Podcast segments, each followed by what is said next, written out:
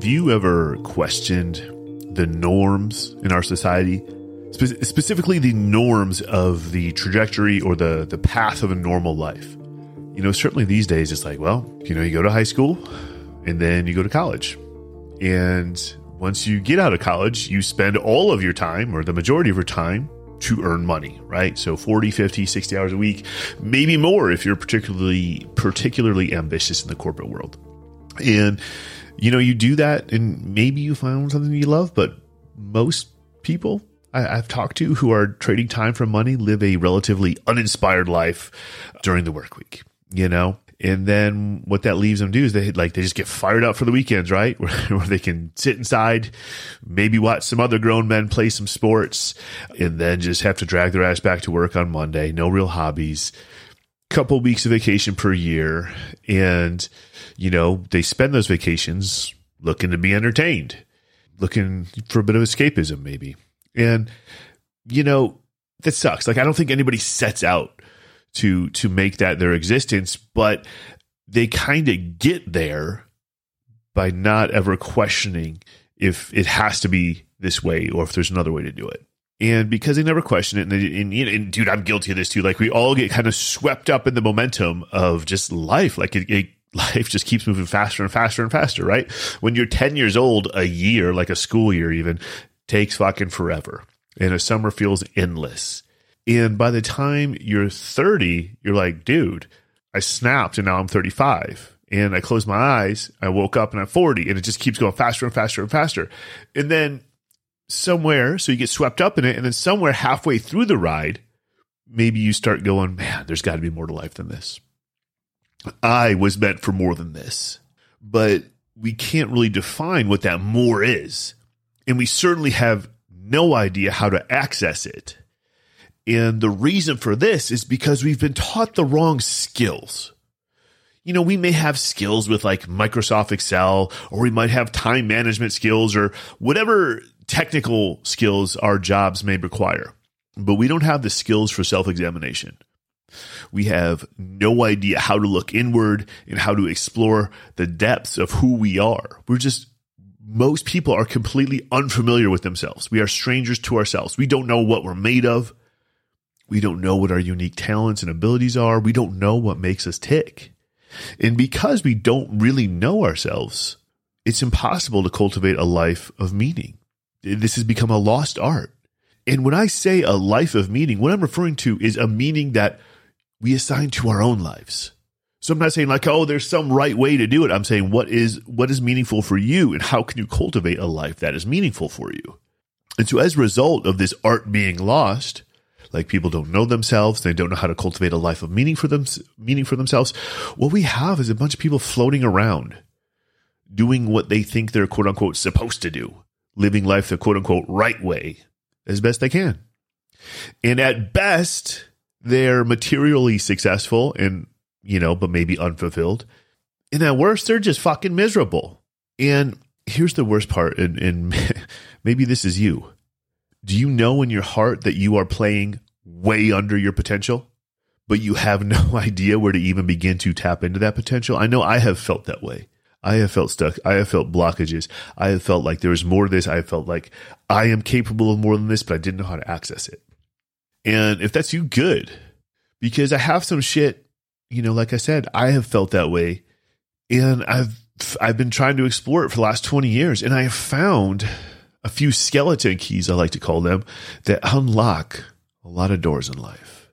Because even though I live in America and, and you know, it's the land of the free, I didn't really have, before I really discovered and explored these skeleton keys, I didn't really have a sense of freedom in my day to day life. I felt restricted in, you know, how I felt I was supposed to live my life. I felt I was restricted in what I was supposed to find important, what I was supposed to believe uh, felt restriction how I expressed myself, and these chains, these res- these chains, these restrictions, they're like water to a fish. I just didn't even know they were there because I was so used to wearing them, and I only realized that they were there when I felt their pull. When I tried to reach up, when I tried to create life on my own terms, all of a sudden I felt that this thing, these chains pulling me down. And they showed up as limiting beliefs. They showed up as fear, fear of going against the grain, fear of looking dumb.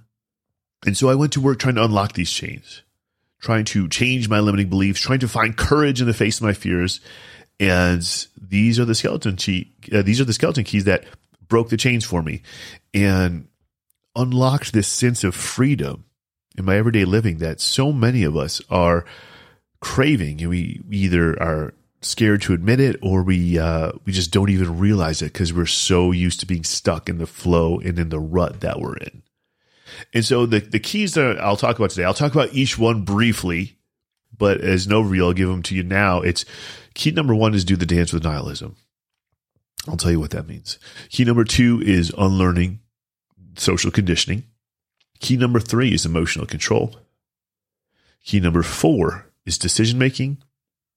And key number five is intentional lifestyle design. I could probably come up with better names, but you know, this isn't about being sexy. This is about being useful for you. So let's talk about let's talk about the dance with nihilism first, because uh, a lot of people don't know what the fuck that is. So nihilism is it's a philosophical belief. Specifically, it's like the rejection of anything religious and moral, but at its core, nihilism is the belief that life is meaningless. And while that's not my belief, I think it's an important concept to play with because you got to understand, you have to play with the concept by understanding that, hey, dude, it's really unlikely that anybody's going to know you existed two to three generations from now. And you know what? Even if you do find yourself some fortune and fame and legacy and all the buzzwords, well, great. People remember you a little bit longer. And then ultimately, you know, a black hole is going to swallow the universe and everyone's life's work is going to be meaningless anyway. So is that is that morbid? Yeah, maybe. But to me it's liberating. It's absolutely liberating. Because when I did this dance, when I stripped away like dude, nothing fucking matters. What I, what I realized is no, no, no. It's not that nothing matters. It's that nothing outside of me matters. And if, if there's no external meaning, if there's no universal external, that means I get to create meaning myself and assign it to my own life. And that is the foundation of everything. We have to know that we can assign our own meaning to our own lives and we are free to reject any meaning that anyone else tries to push on us. We are the creators of our lives we decide what's important and we decide what's not important period. And that's why the dance with nihilism is so so powerful because you got to strip it down to the core. You have to strip down like dude all these things i thought were important i've been conditioned to believe are important they don't matter. And that's scary. And nature abhors a vacuum. So you have to if you tear something down you have to replace it. If you you know you have to fill the fill the void so then you get to fill the void with what's important to you.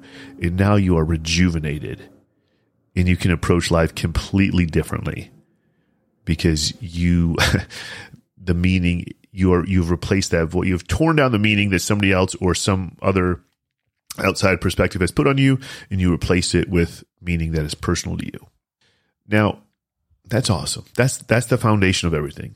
Now, from there, now that you have like big picture, your own meaning, now we have to look at unlearning all the social conditioning that's been put on us. And social conditioning, it simply means that there's, there's things, some spoken, some unspoken that we are, you know, that affect our unconscious mind that we are taught through life and that we accept as reality and they may not be true. And the biggest lie that we have been conditioned to believe is that there's a right way to live life that if you go to college, if you work for 40 years and save up enough money to retire and have a nice house and a couple of Hawaiian vacations along the way or, or vacations to Disney or a couple nice cruises along the way and maybe pay for your kids' college and all that good stuff, then that's the right way to do it and you win and no other way works. But once you have broken that down, you realize, dude, I assigned meaning to my own life. You become aware that holy cow, there is no one right way to do it. I can make life whatever I want it to be. And then what that does is it makes you aware of all the little tiny pieces of social conditioning that get snuck in there. All the supposed tos, right? So many people are operating from a place of I'm doing this because this is what I'm supposed to do, right? Supposed in quotation marks. But if you can become aware that, like, well, who says who? If you can become aware that I'm doing this because I'm supposed to do it, then you can ask yourself the question says who? Says who? And then if it's like, if anybody says it except for me, then you get to reject it. you get to stop thinking you have to supposed to do that thing. That was a hell of a sentence. Stop thinking that you're supposed to do that thing. Anyway, there's social conditioning around binaries in life, black and white thinking. You know, so we've been, you know, certainly through the school system, we taught there's a, we've been taught there's a right answer and a wrong answer. But life is super gray. There is, in reality, almost every question can be answered with it depends. There is so much nuance in life. Yet we've been conditioned to believe we have to find the right answer. We're dumb if we get the wrong answer. And we need to put all of our effort into finding the right. But when we understand that there's so much nuance in life, that really all living things exist in the gray, we get to push back on that little bit of conditioning. And the final piece of social conditioning I'm going to, or final example I should say I'm going to talk about today is just the fear of, of looking dumb. We, we as a society have viewed failure as bad. And so you may have accepted that download like I'm not supposed to fail. I'm not supposed to look dumb. I'm always supposed to have the right answers. I'm always supposed to do the right thing. Um, and what happens, that conditioning keeps people from ever even trying something. They just don't even try because they're so scared of looking dumb. And so the reason I bring this up is because unlearning social conditioning is a process, but it starts with awareness. You have to become aware and you have to question thoughts that come into your own mind and go, well, if, if you feel like you're supposed to do something, ask yourself, who says I'm supposed to do that? If you're tempted to think, oh man, I got to do this the right way, or if it's not right, it's wrong, ask yourself, well, is there some gray area here? What's the nuance involved? And if you're scared of looking dumb, maybe ask yourself, well, cool, well, what's going to happen if I fail? Because the reality is, people who succeed, they build that success on a series of failures because that's called discovery. It takes a lot of discovery and a lot of doing things the wrong way to come across, you know, a successful answer sometimes. So once you become aware of the social conditioning, you can push back. You can sort of question all that automatic programming that goes in your brain. So now you've assigned meaning to your own life. You have become aware of social conditioning so that you can push back against it and start questioning some automatic thoughts you have. Well, now we got to get into how do I control my emotions? And emotions create a unique prison for a lot of people. A lot of folks find themselves on a roller coaster. They're either they're unable to separate their emotions from what happens in the world. So it's like if everything goes good in life, my emotions are positive. If everything goes bad in my life, my emotions are negative, and we're never able to separate ourselves from that. And therefore, we're never able to get off the roller coaster. We are complete. We are completely dependent on everything in life going good in order to feel good emotions or positive emotions. And speaking of positive emotions, most of us either think, oh man, positive emotions are good and negative is bad. So I'm just going to be positive all the time because negative emotions are bad. Or we go the complete opposite route and go, I'm just going to repress all my emotions. But what we do, what, I would encourage, encourage you to do is look at emotions, start to look at emotions as resourceful and unresourceful. Okay. We're defining it, and I'm going to define resourceful, a, uh, resourceful emotional state as uh, an emotional state that creates the behavior that you want. The behavior that you want is behavior that is serving your purpose getting you closer to that life of meaning. And so what this looks like in real time is like, dude, fear, shame, and guilt are not resourceful because they don't they don't create behavior necessarily that gets you closer to what you want, and they're negative.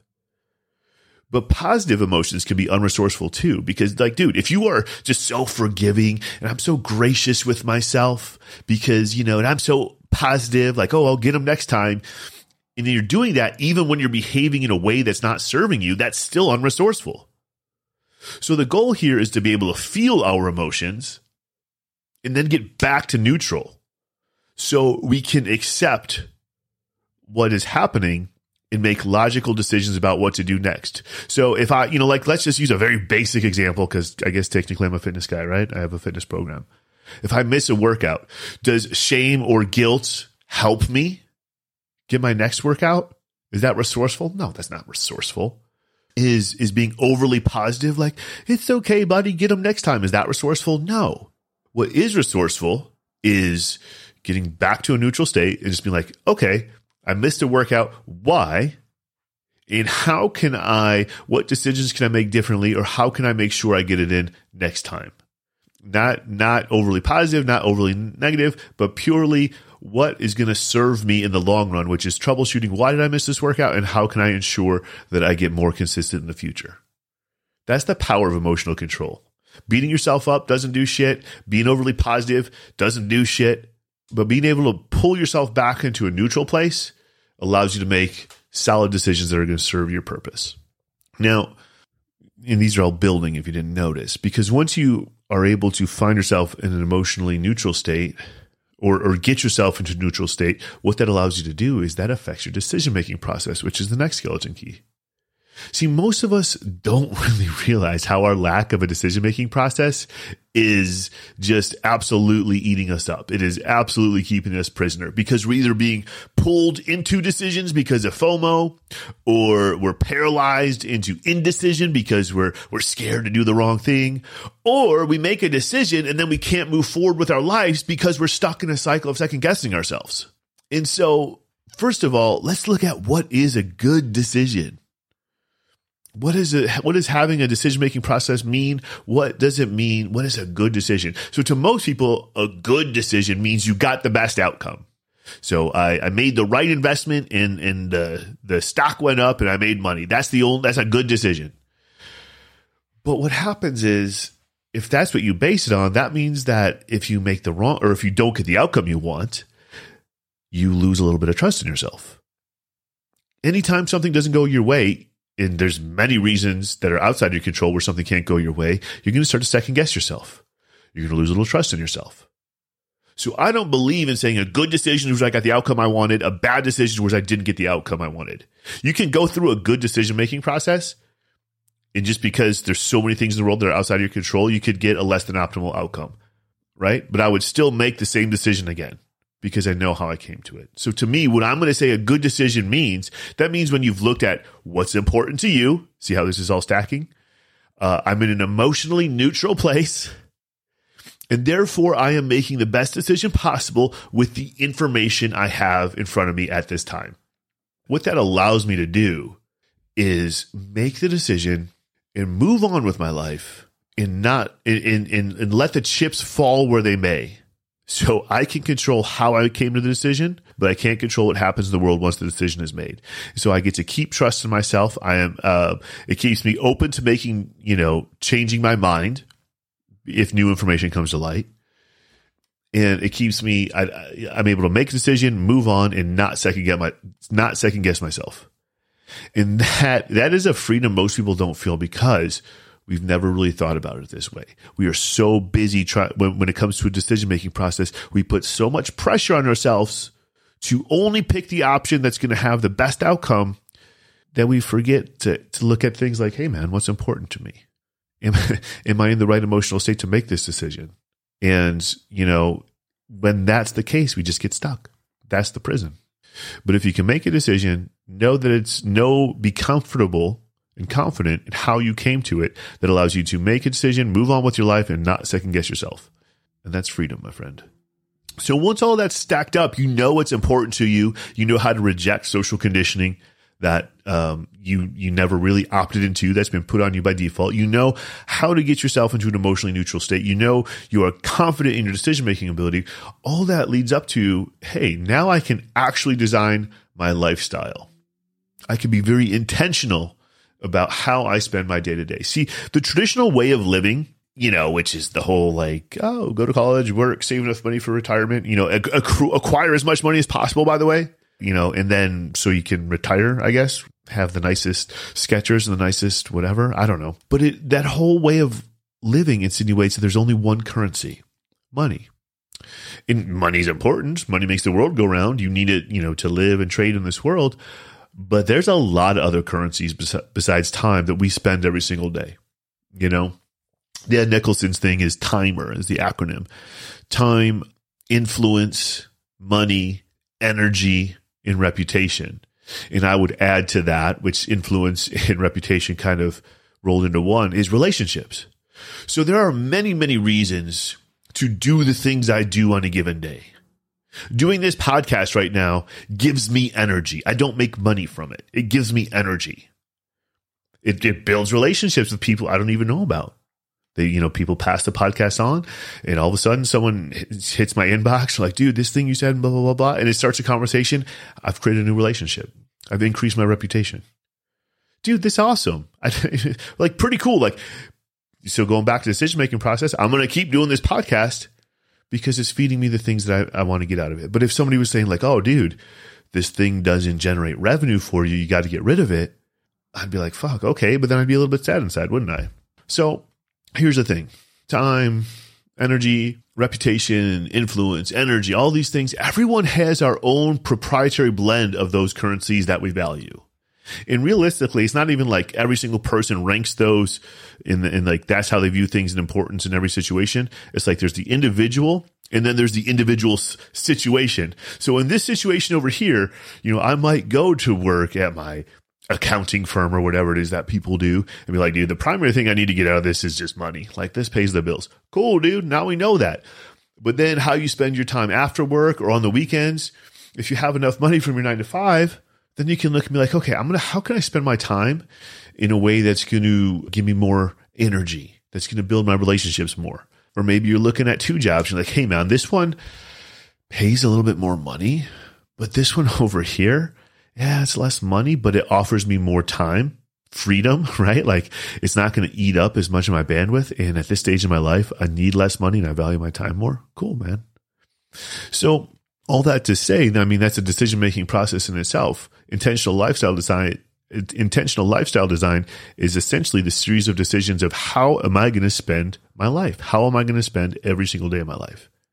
And when you do this right, when you understand, you know, so again, stacking all these skeleton keys, when you when you understand what's important to you, you've created your own meaning. When you become aware of this of the programming that's been put in your head through social conditioning and you can reject it, when you can control your emotions, when you can make good decisions, you can now get super intentional with how you set up your life. And you can create a day to day that is so powerful and so fun and so energizing, you may never need a vacation or you may never need to retire. So, again, the keys dance with nihilism to create your own meaning, unlearning social conditioning so you can be aware of the programs that are running in your head that may not serve you. Emotional control means, hey, man, how can I get to neutral so I can be in an emotional state that serves me? Decision making is how can I be confident in my decision making process so I don't have to second guess myself and I don't have to base my worth on whether I made the right decision or the wrong decision? An intentional lifestyle design is a, is a accumulation of all those things. How am I going to spend my days? In a way that is so meaningful and so impactful for me that like when I am on my freaking deathbed, I can look back and be like, dude, I love the way I spent my life. And my final thought for today we've been taught not to be selfish. Okay. We've been taught that there is moral kind of high ground, if you will, and putting everybody else first. And I agree to a certain extent because humans, we are generally happiest when we are operating from a place of contribution. That is, that is true. We want to be useful. We, we want to contribute to the lives of people around us. But oftentimes, you know, this, this whole being of service to others thing, it gets taken the wrong way as a false binary.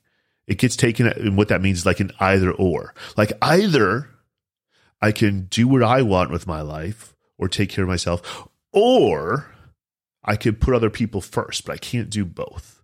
But it's not an either or, it is a both and. It is a both and because your highest contribution, your highest contribution, living like reaching a state where you are as close as possible to your full potential so that you can contribute to the world. That can only happen when you're living a life of alignment.